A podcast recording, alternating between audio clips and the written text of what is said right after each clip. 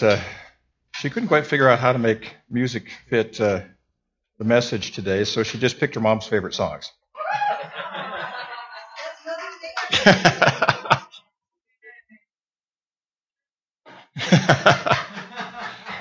Linda, for those of you who don't know, is Kim's mom. And uh, Linda and a bunch of young adults show up here every morning to set the place up and take the place down. And Andrew, that we just sang happy birthday to, is one of those guys. We're very grateful for the young people that come and do that.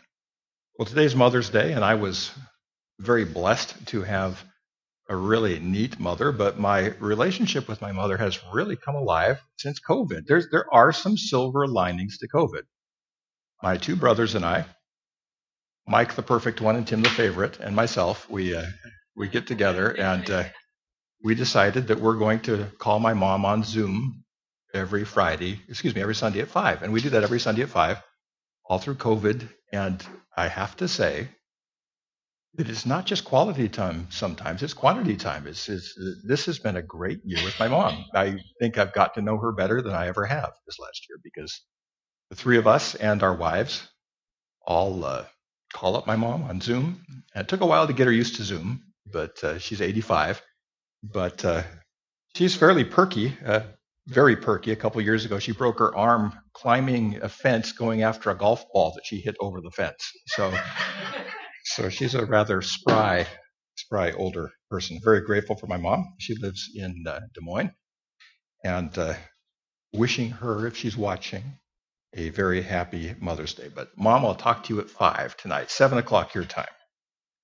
So today's Mother's Day, and we are going to talk about the Ten Commandments of Jesus. And every time I mention this to a stranger, they say, Well, you've already done a sermon series on the Ten Commandments. No, that's the Ten Commandments in the Old Testament, in Luther's Catechism. That's the Ten Commandments that are on the plaques. Those are the Ten Commandments on the courthouse, uh, courthouse flagpoles, that kind of stuff. That's all fine and good. But Jesus also gave us commandments. And he said at the Great Commission at the end of his ministry, go around baptizing, making disciples, teaching them all I have commanded you. And so we're doing this because Jesus told us to. And he said, if you love me, you will keep my commandments. So we picked out the top 10 commandments of Jesus in sort of a group session. And uh, we are really enjoying going through this. And Commandment number five, which is today, is fitting for Mother's Day. Provide for your parents. Provide for your parents. And it comes through a story he tells, saying that it's really not an option to do so. You have to do this. And here's why. We have some issues to deal with from the Bible. This is going to help those of you for whom Mother's Day is challenging. And I know that there's a lot of you for whom Mother's Day is very challenging. It's uh, it's a day fraught with landmines emotionally. Expectations are super high, they're often not met. And some of us have estranged relationships with, with our parents, with our kids. And some of you watching online probably, uh, you're not in contact with your kids. And that's really tough. So I want to let you know that you're in good company because Jesus had a difficult childhood. And you may not know that, but I'm going to walk you through the Bible. Jesus had Jesus grew up in a blended family, most likely. The best scholarship tells us quite a bit about what Jesus grew up in, and it wasn't perfect. The Holy Family in the Middle Ages, Joseph marrying Jesus, has been idealized and romanticized. And I'm not sure why that happened, but it was done. And this created a picture of this perfect family with Mary, Joseph, and Jesus. And it shows up in a lot of the, the great paintings by Raphael and the stained glass windows and all of that stuff. And there's even schools called Holy Family if you were raised Roman Catholic. And they've just got this kind of perfect, perfect family picture, but it really wasn't like that for Jesus. If we look at the Bible, something appears, and it's this. The best scholarship, and this is all speculative, but it's the best educated guess, is that Joseph had a family and lost his wife. That is very common, very common among your grandparents and great grandparents, by the way. Childbirth was scary. Before modern medicine, lots of women died in childbirth. It happened, if you had a lot of kids, chances are one of them was going to get you on the way out. And that sort of happened a ton. I, if you've done any family history work, you've gone back in your own lineage and you've seen where that happens really in a really common sort of way. Happened in my, my dad's line where, yeah, mom dies, you have to get another wife and you have some more kids and that woman helps raise the kids. That's kind of how that works. So the life expectancy for women now is higher than for men, but back in the day it wasn't because of childbirth. Childbirth is the medical equivalent, I'm told by doctors, of donating a kidney. It's a big deal. It's not a little thing. And to survive that is a real blessing. And we barely survive it as humans. Childbirth, babies' heads are, well, we could go into this, but it's just amazing. It's just, it's just, it's just amazing that it happens at all.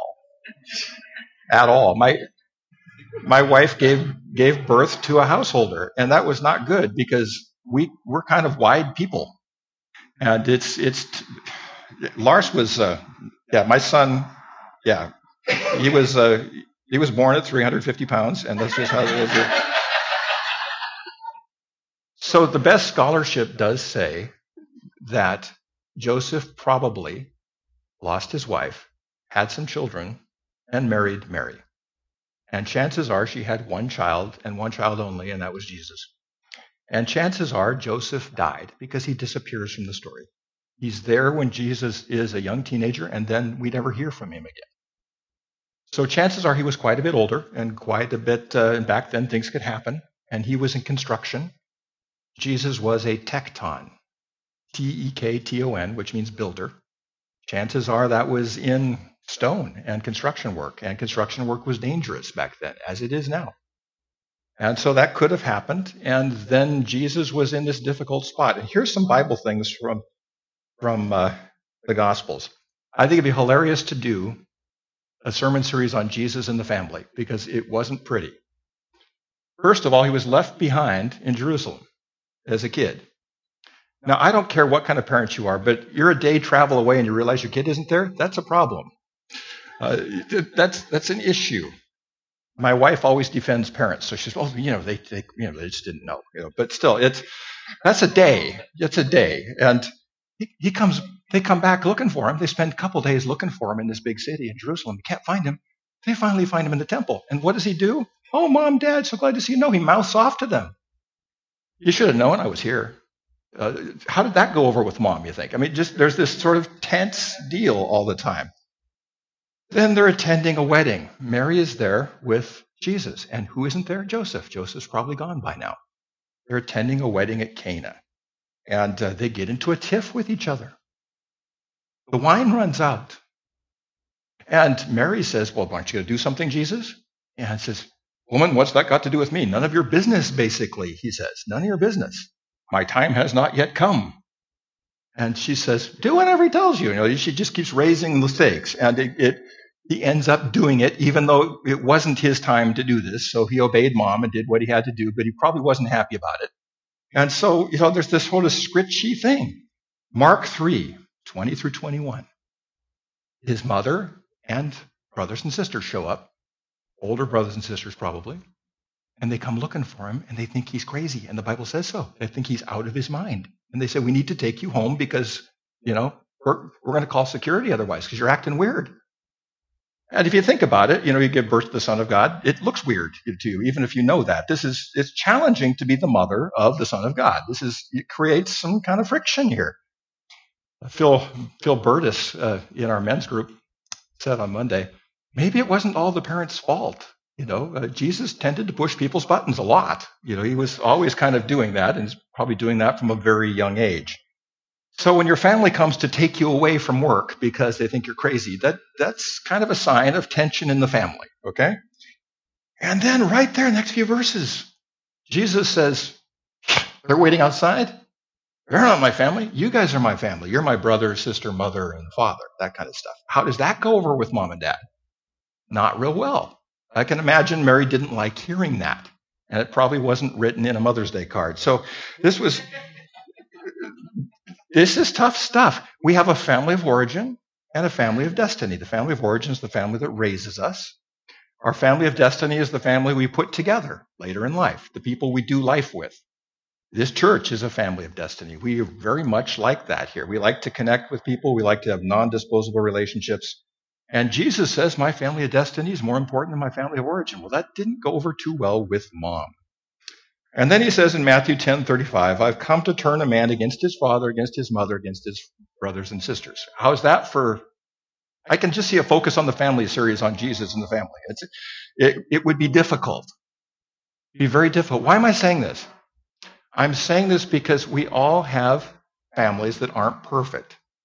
And if your nuclear family's nice, just go a little farther out into the cousins and you'll see what I mean. It's, I could tell you stories. But anyways, it's really tough what he grew up with and then he says in Luke 14, 26, unless you deny your mother and father and come and follow me, you're not worthy of the kingdom.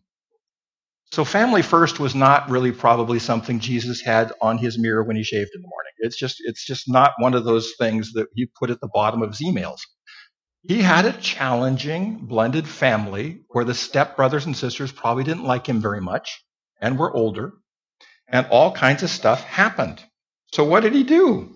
He left his family. The best scholarship says that Jesus left his family in, in Nazareth and went and joined another family in Capernaum. He left a Tekton family, a construction family, and he moved to uh, Capernaum and joined a fishing family. Halieus is, is a fisherman in Greek, from which we get halitosis, which is bad breath, which is breath that smells like fish. So it, you get the sense for what that is. It comes from that word. So you get this, he ends up in a fishing family. Maybe he was doing a construction project there and ended up staying. But in any case, he left his family and moved to another one. Now, I'm not talking nuclear family here, I'm talking oikos. Oikos is an extended family.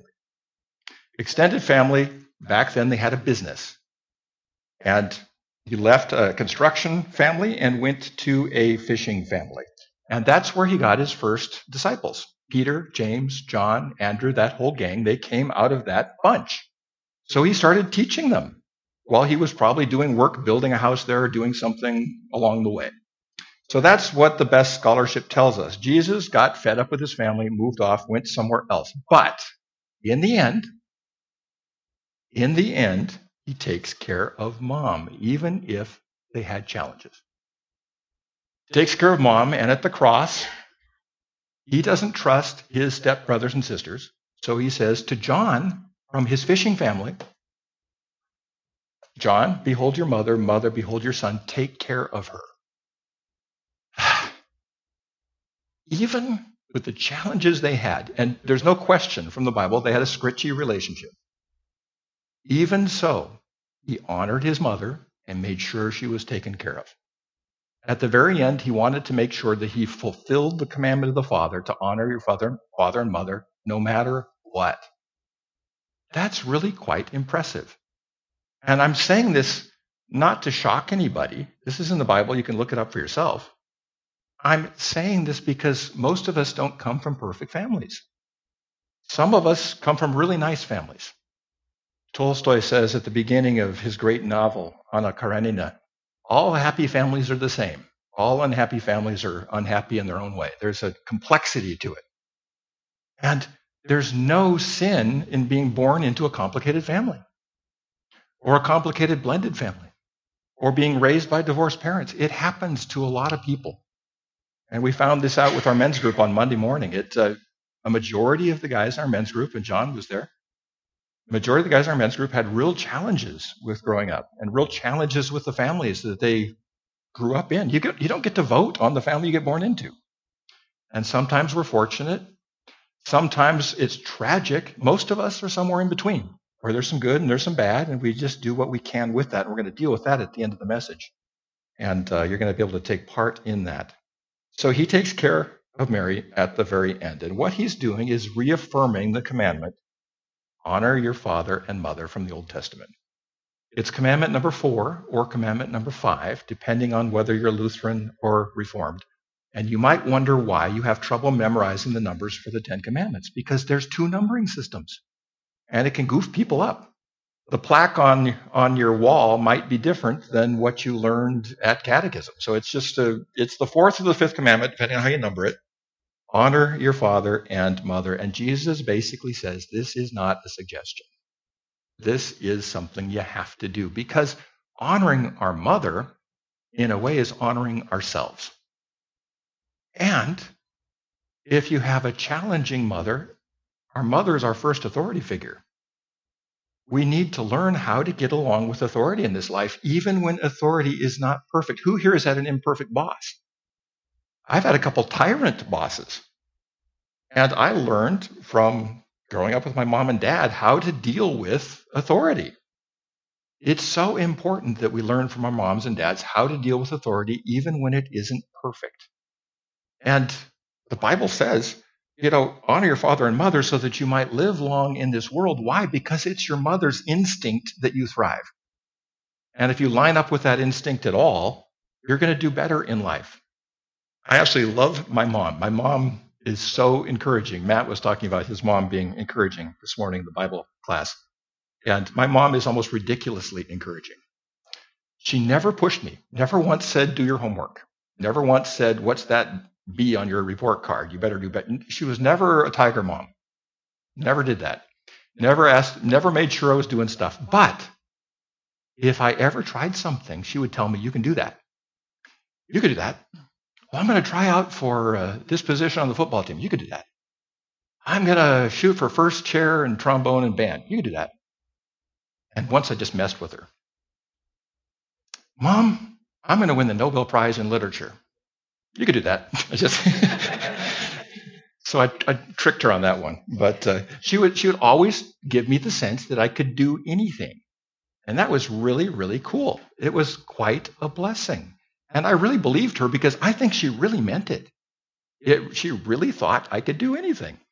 And uh, I can't do everything, but it sure has helped having a mom think that. Well, here's the Bible passage for today Mark 7, 9 through 13. Either turn to your Bibles or your phones or whatever you got with you, because this passage has almost never been preached on. I almost never hear a sermon on it, but it's Jesus reaffirming commitment to parents reaffirming the fact that we need to honor our parents. He's having a tiff with the legalistic religious people. He said to them, All too well you reject the commandment of God that you may keep your tradition.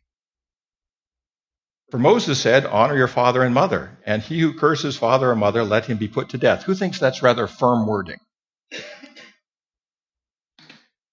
But you say, but you say, if a man says to his father or mother, whatever profit you might have received from me is korban, that is a gift to God, that's a Hebrew word. What people were doing is they were neglecting the commandment to take care of their parents financially and honor them. And what they were doing is saying, I'm going to put God first so I can't take care of you. And I'm going to have God tell me where to put this money. And you might invest it, you might give it to the synagogue, you might give it to the temple, you might start a business with it, but God told me to not use it to support my parents. And Jesus says, uh uh-uh. uh No, you can't do that. You can't use a technicality to get out of one of the top 10.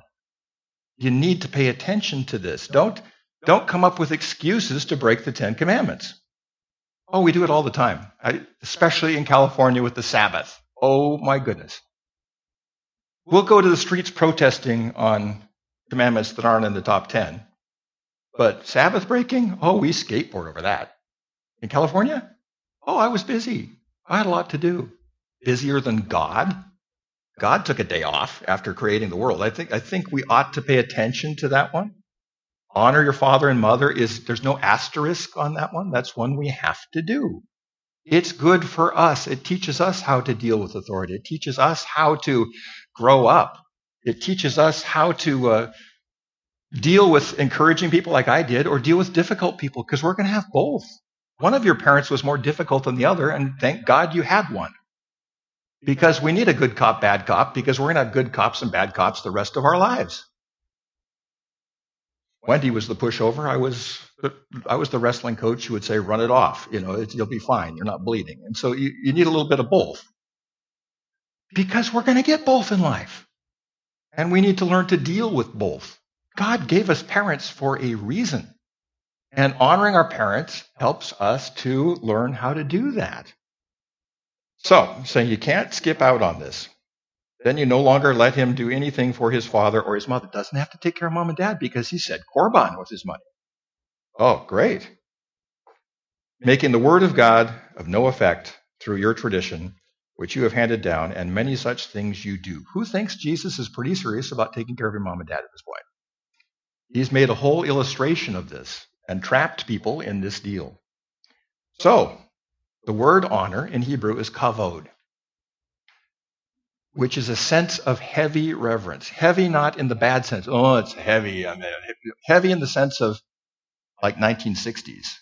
If you're watching an Iron Butterfly concert, you say heavy, you know, good, good heavy. And so it's it's one of those kind of things where it's good heavy. It's your parents have that heavy feeling, and you should have a heavy sense of reverence for your parents. And having that will help you succeed in life. That's how that works. Honor your parents, kavod, not a suggestion, something we need to do. Now, some of you have beautiful relationships with your parents, and you ought to be grateful for that. You ought to be grateful for that. Be, be as thankful as you can for that because it's not the rule. You're very fortunate to have had a couple of really good parents, or at least one really, really good parent, and honored them. I do know that I come out of an Anglo white culture, and we're not as good at honoring parents as some other cultures. There's some other cultures who do a really good job of taking care of mom and dad and a little bit better than ours. I think we can pay attention to that. We can learn from other cultures. Some of you have had complicated families really tough families. I want to say something. This comes from stuff Kathy continues to say. Jesus reinforces the honor commandment, but it doesn't mean you have to agree with your mother or your father. It doesn't mean you have to have no boundaries or you can't be allowed to have boundaries. There are times where you have to tell mom and dad, no, you can't come over right now. I have to have some boundaries. It's okay to have boundaries with even your closest friends. It's okay to have boundaries with your spouse and your kids. It, having healthy boundaries is a good thing. God never asks anybody to be a doormat. And honoring our parents doesn't mean agreeing with everything they say, and it doesn't mean having no boundaries. It doesn't mean allowing abuse. Uh, some parents can be verbally abusive, and some parents can be physically abusive. And some parents can, the opposite of my mom, tell their kids, you'll never amount to anything. Uh, I always knew you'd be a failure, that kind of thing. That's a curse. Some of our parents curse us. You don't have to allow that. You don't have to allow that. And you don't have to allow the flaws of your parents to come down through your generation. Everybody knows that if your parents are alcoholics, the chance of becoming an alcoholic is higher. If your parents are divorced, the chances of becoming divorced are higher. Those are curses that can run through families, and you don't have to receive those curses. You can draw a line in the sand and say, This is not going to happen in our family. And that's not dishonoring your parents because your parents aren't perfect. God wants us to honor our parents, our imperfect parents, because it's an imperfect world, and we have to learn how to deal with an imperfect world. Our parents give us great examples for that because they're not perfect. And it doesn't mean ignoring your family of destiny for the sake of your parents. In other words, the friend, the lifelong friends you make, the, the marriage you go into, the things you do, those lifelong friendships, it doesn't mean putting your mother's relationship or your father's relationship ahead of that because you're going to invest in your family of destiny. And if your family of destiny overlaps with your family of origin, you're very blessed. But it often doesn't. And when it doesn't, it's okay to put your family of destiny first, as far as your energy and your time and those kind of things. But that doesn't mean you can't, that doesn't mean you can neglect your parents or dishonor them. Dana Hanson who he pastors our sister church up in the valley, which is uh, First Lutheran of uh, Northridge, Lifehouse Church. He has a great phrase for this. He says, Honoring people means to seek their good with the resources you have and to do the very best you can to make sure that they do well. And sometimes it's not what they want, but it's best for them, especially when parents get a lot older. Sometimes we have to take our dad's car keys away at a certain. And they don't want to do that. That's not dishonoring your dad, it's keeping him alive. And perhaps saving the life of a family he could run over. There comes a time where you have to do that from time to time. You have to have those firm boundaries with our parents. Seek the good with the resources you have. For those of you with truly awful parents, and some of you do have truly awful parents. I mean, I've heard as a pastor, pastors and cops hear everything. People say a cuss word around me. Oh, sorry, sorry, pastor. I'm thinking as if I haven't heard way more than you'll ever hear. I, have seen people in lockup bouncing up and down on beds doing, never mind. I, it, we, we see lots of stuff. Lots of stuff. And I've seen some horrific parenting. I mean, I could tell you stories that would curdle your blood. For those of you with really awful parents, and some of you have them, I've got a couple of hints. There's most likely something very broken inside of that parent, something very wrong mentally, emotionally. Your parent could be emotionally or mentally ill, and they might be doing the best they can. And rather than hating your parent, who's truly awful, and some of them are, this is another Dana Hansenism. Try to have curiosity about them rather than hate. I wonder why he acts this way. I wonder what's causing this. I wonder what in his childhood made him do this. I wonder what's going on. I wonder if he could be diagnosed with something that needs some help. Replacing hate with curiosity is a good way to honor a parent that is truly malicious. And some parents, very few, but some parents are malicious, and I've seen it. And if you've got a malicious parent, the way you honor them is to turn hate into curiosity and seek their good with the resources that you have. And it's easy for me to say because I've got a nice mom. And my dad has gone on to be with the Lord. He was nice too. It's easy for me to say that from up here, and I know how hard it is for you. But I guarantee you, if you replace hate with curiosity, your life is going to go better, and you might find a way to seek their good in a way that might help them. So, invite the worship team up here. We're going to do something together. So, from your families, your family of origin, your parents, your grandparents, there's some stuff out there that isn't perfect, and there's stuff out there that's really good. Wendy and I have wonderful marriage blessings. Both of our, all four of our parents stayed married their whole adult lives. And that's been a real blessing for our marriage. That's kind of what we expect because we grew up with that. Um, Wendy's got a blessing of abundance and prosperity in her family, and that's we've let that into our family. Uh, my family has a, a, blessing of being very church oriented. We were always very church oriented, and I love being church oriented. It, uh, it's been a great blessing for my life. No matter where I go in the world, I can show up on Sunday morning and there's my family. It's good stuff. And so those are family blessings. And what we want to do is we want to open the doors and let those blessings flow into our generation. However, there's some things where we need to draw the line in the sand and say we don't want these things to come into our, our generation. We don't want chemical addiction or abuse or uh, brokenness of any kind. And you guys can fill in the blank as to what in your parents' and grandparents' generation you don't want to let into your family. And so what we're going to do is we're going to stand up and we're going to um, we're going to do that right now. We're going to uh, ask the Lord to let the family blessings flow. Go ahead and stand up, everyone. We're going to we're going to ask the Lord to let the family blessings flow into our generation, and we're going to stop the family curses. We're going to draw a line in the sand and say, nope. We're going to uh, rebuke that curse in Jesus' name. Next week, we're going to talk about commandment number six from Jesus be reconciled to one another.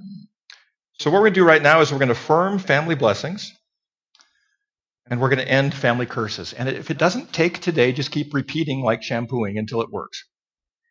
Just keep doing it. Uh, it's just keep affirming those things in your family's background. What I want you to do right now, Kim, if you could just kind of just play like really cool little background guitar music or something like that, or maybe Bill or somebody, I don't know, do something for just a little padding. And what we're going to do is we're going to think of we're going to think of uh, the best things about our parents and grandparents, their best qualities, the best things about their who they were. Give you just a second to do that. Don't you come up with at least two or three?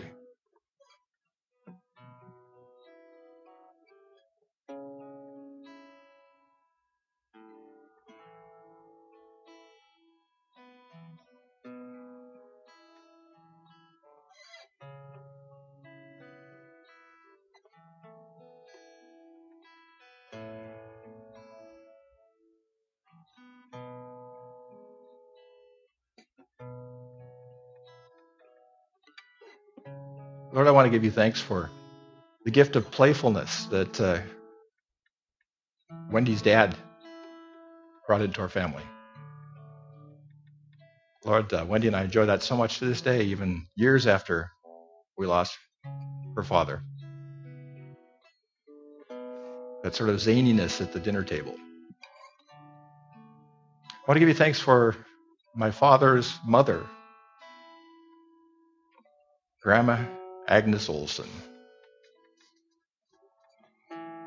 And her deep faith in you, which infected the whole family. There's so many others, Lord. I just want to let those blessings flow into my generation and to the generations after me. We're not going to do this with the family curses, but with the family blessings, go ahead and, and vocalize some of the blessings that have come down from your grandparents and parents. Go ahead and speak them out.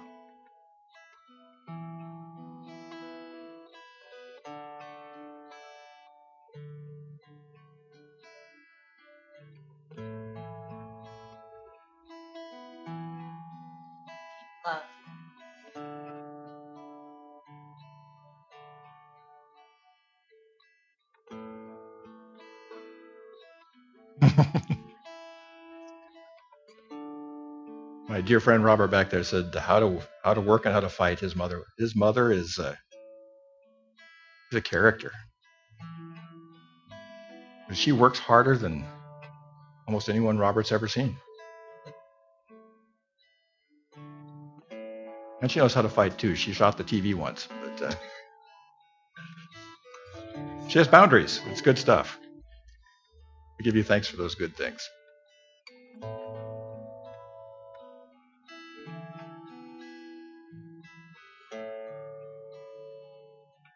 Lord, we just open up.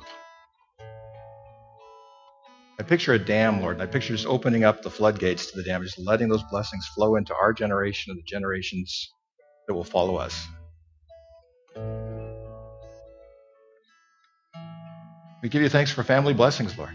Make us more aware of those family blessings. Help us to affirm them and to practice them. And now, Lord, we draw a line in the sand between our generation and our parents' generation, grandparents' generation. And we say, This far and no further. You will not come into my generation. Any family curses, we're not going to name those out loud because that just gives them more power, but we're going to think of them in our minds. And then together we're going to speak a rebuke of those curses. So, whatever bad stuff has come down through your families, uh, curses of abuse, divorce, chemical addiction, poverty, mental illness, depression,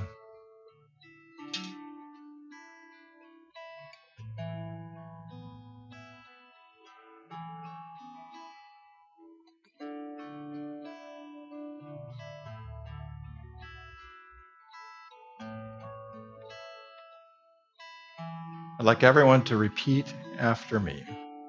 Heavenly Father, we rebuke those curses and any curses that have come down through the generations. We draw a line in the sand and say, Thus far and no farther. We rebuke those curses we cancel any assignments of the enemy.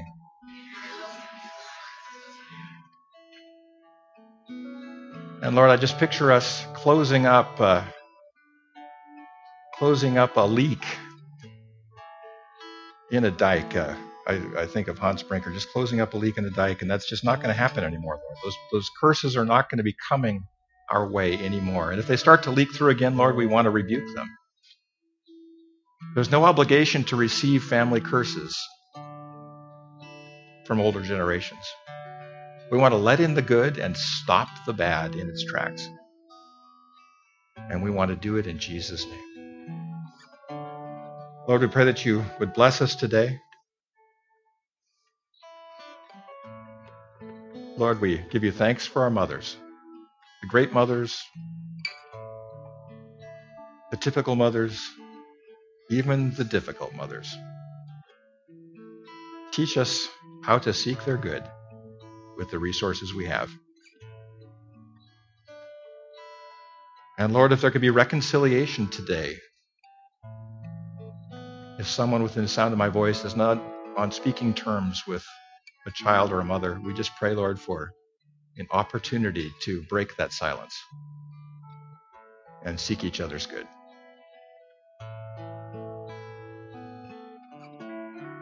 We pray all this, Lord, in the prayer your Son taught us to pray, which starts with a parental word Father. Our Father, who art in heaven, hallowed be thy name. Thy kingdom come, will be done, on earth as it is in heaven. Give us this day our daily bread, and forgive us our trespasses, as we forgive those who trespass against us. And lead us not to temptation but deliver us from evil. For thine is the kingdom, and the power, and the glory, forever and ever.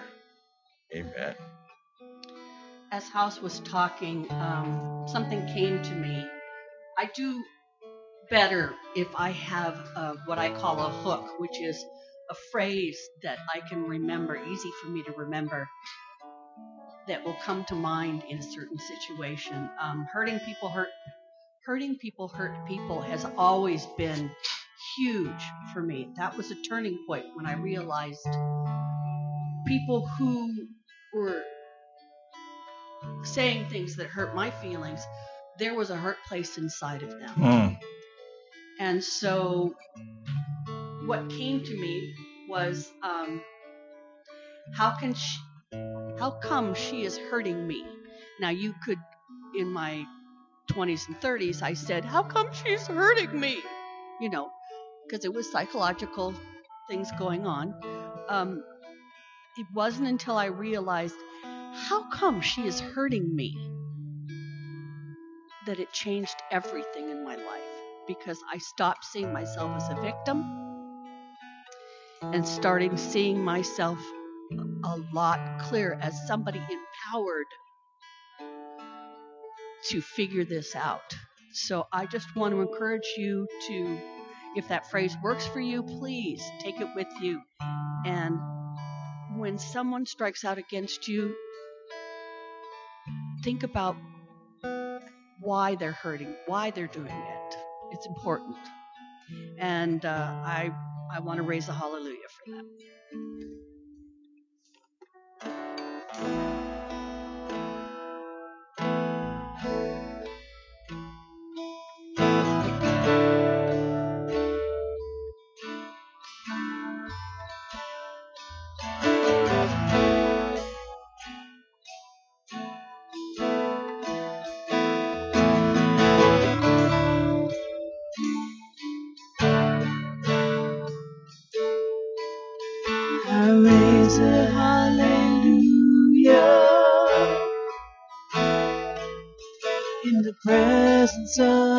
enemies. Raise a hallelujah. Louder than the unbelief. I raise a hallelujah. My weapon is a melody. raise a hallelujah. Heaven comes to fight for me. I'm gonna sing in the middle of the storm. Louder and louder, you're gonna hear my praises roar up from the ashes hope will arise. Death is defeated, the King is alive.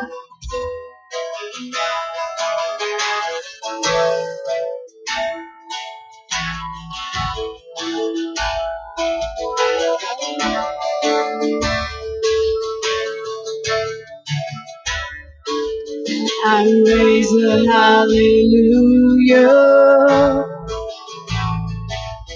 with everything inside of me.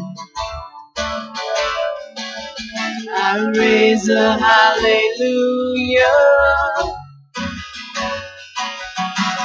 I will watch the darkness flee.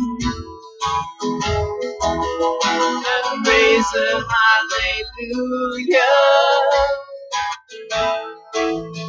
In the middle of the mystery. I raise a hallelujah. Fear you lost your hold on me.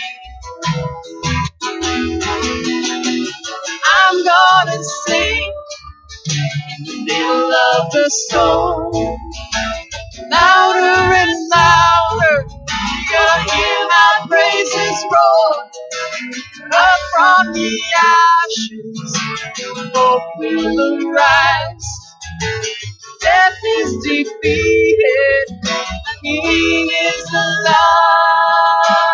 I'm sing, I'm gonna sing in the middle of the storm. Louder and louder, gonna hear my praises roar. Up from the ashes, hope will arise. Death is defeated, the King is alive.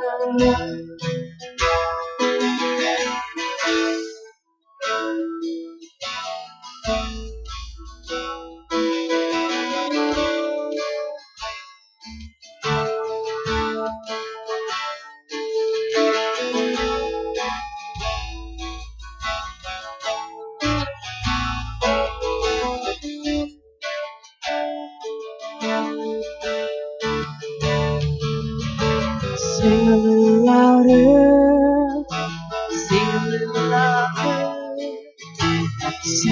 little louder. Sing a little louder. Sing a little louder. Sing a little louder. Sing a little louder. Sing a little louder. Little louder. Sing a little louder. Sing a little louder. Sing a little louder. In the presence of my enemies. Sing a little louder louder than the unbelief. Sing a little louder. My weapon is melody. Sing a little louder. Heaven comes to fight for me. Sing a little louder. I'm gonna sing in the middle of the storm. Louder and louder, you're gonna hear my praises roar. Up from the ashes, hope will arise. Death is defeated, the King is alive. I'm gonna sing in the middle of the storm. Louder and louder, you're gonna hear my praises roar. Up from the ashes, hope will arise. Death is defeated. The King is alive.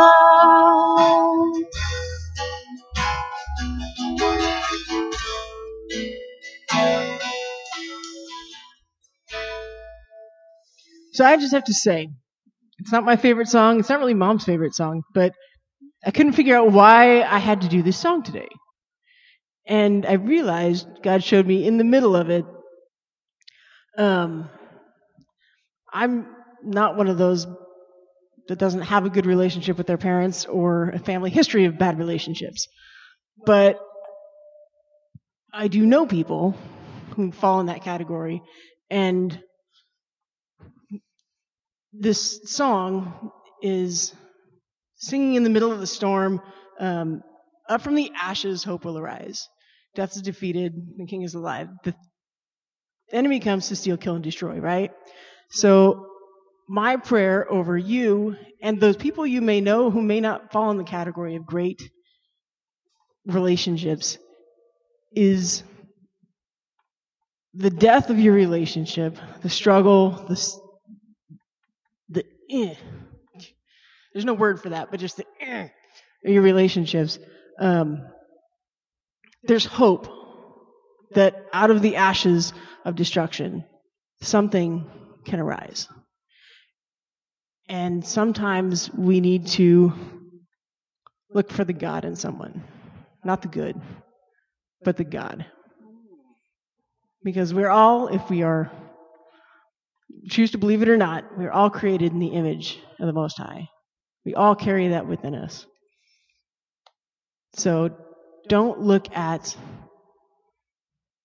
your mother or your father or whoever in the image of the earthly person they are, because they will always fail you.